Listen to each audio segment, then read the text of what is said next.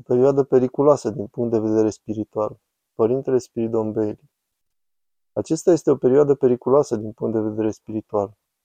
În scrierile Sfântului Paisie din Muntele Atos, găsim o observație că oamenii din zilele noastre încheie tot felul de polițe de asigurare.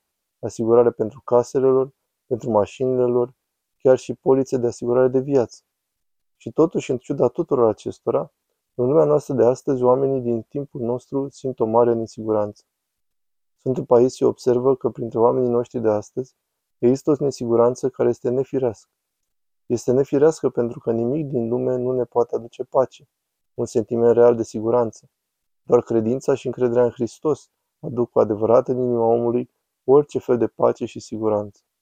Și astfel, așa cum acesta observă, mulți oameni văd că lumea eșuează, că lucrurile lumii eșuează chiar și prin ele însele și nu reușesc să ne aducă pace și mângâiere.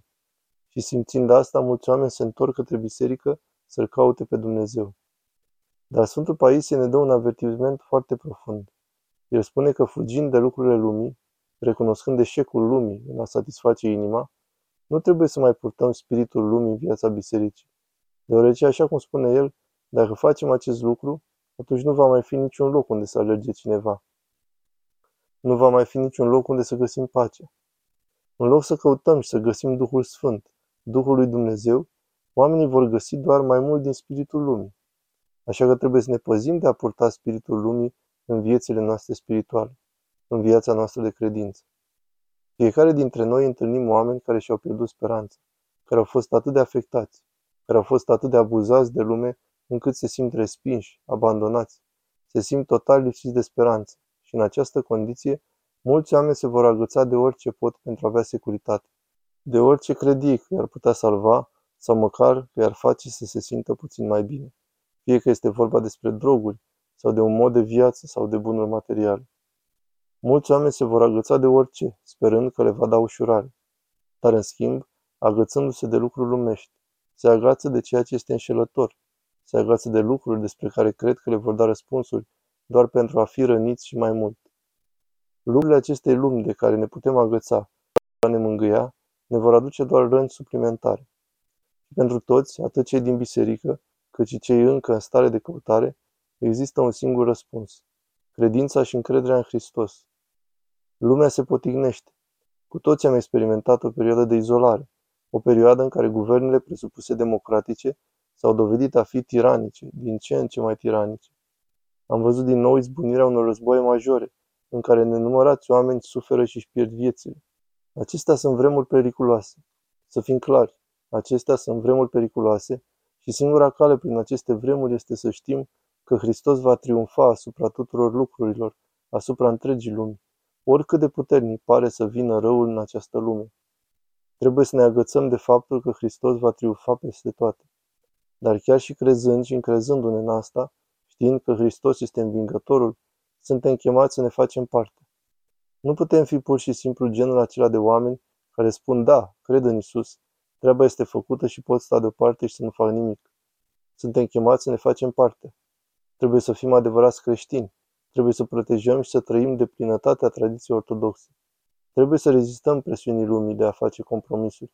Trebuie să refuzăm șoaptele ereticilor și șoaptele demonilor, șoaptele celor din afara bisericii, care vor încerca să ne convingă că suntem fanatici, că trebuie să ne mișcăm cu vremurile, tendințele și filozofiile epocii noastre, că trebuie să acceptăm cererea lumii de schimbarea bisericii și a credinței creștine. Să ne fie clar că toate acestea constituie drumul către iad. Este vocea înșelătorului care încearcă să ne scoată de la mântuire. Vedem astăzi grupuri care se autointitulează și se pot crede creștini, care atârnă aceste steaguri multicolore în afara sărilor lor, auzim politicieni care se declară a fi creștini, justificând și apărând uciderea nenăscuților, sprijiniți de toți cei din mass media, vedem promovarea și forțarea confuziei și degenerării în școlile noastre, care afectează și infectează pe copiii noștri mici. Atunci cum putem fi surprinși că boala mentală și sinuciderea sunt în creștere și căsătoriile eșuează? Că atât de multor oameni li se pare greu, dacă nu imposibil să ducă vieți pașnice obișnuite. Deoarece la ce asistăm nu este doar o schimbare socială.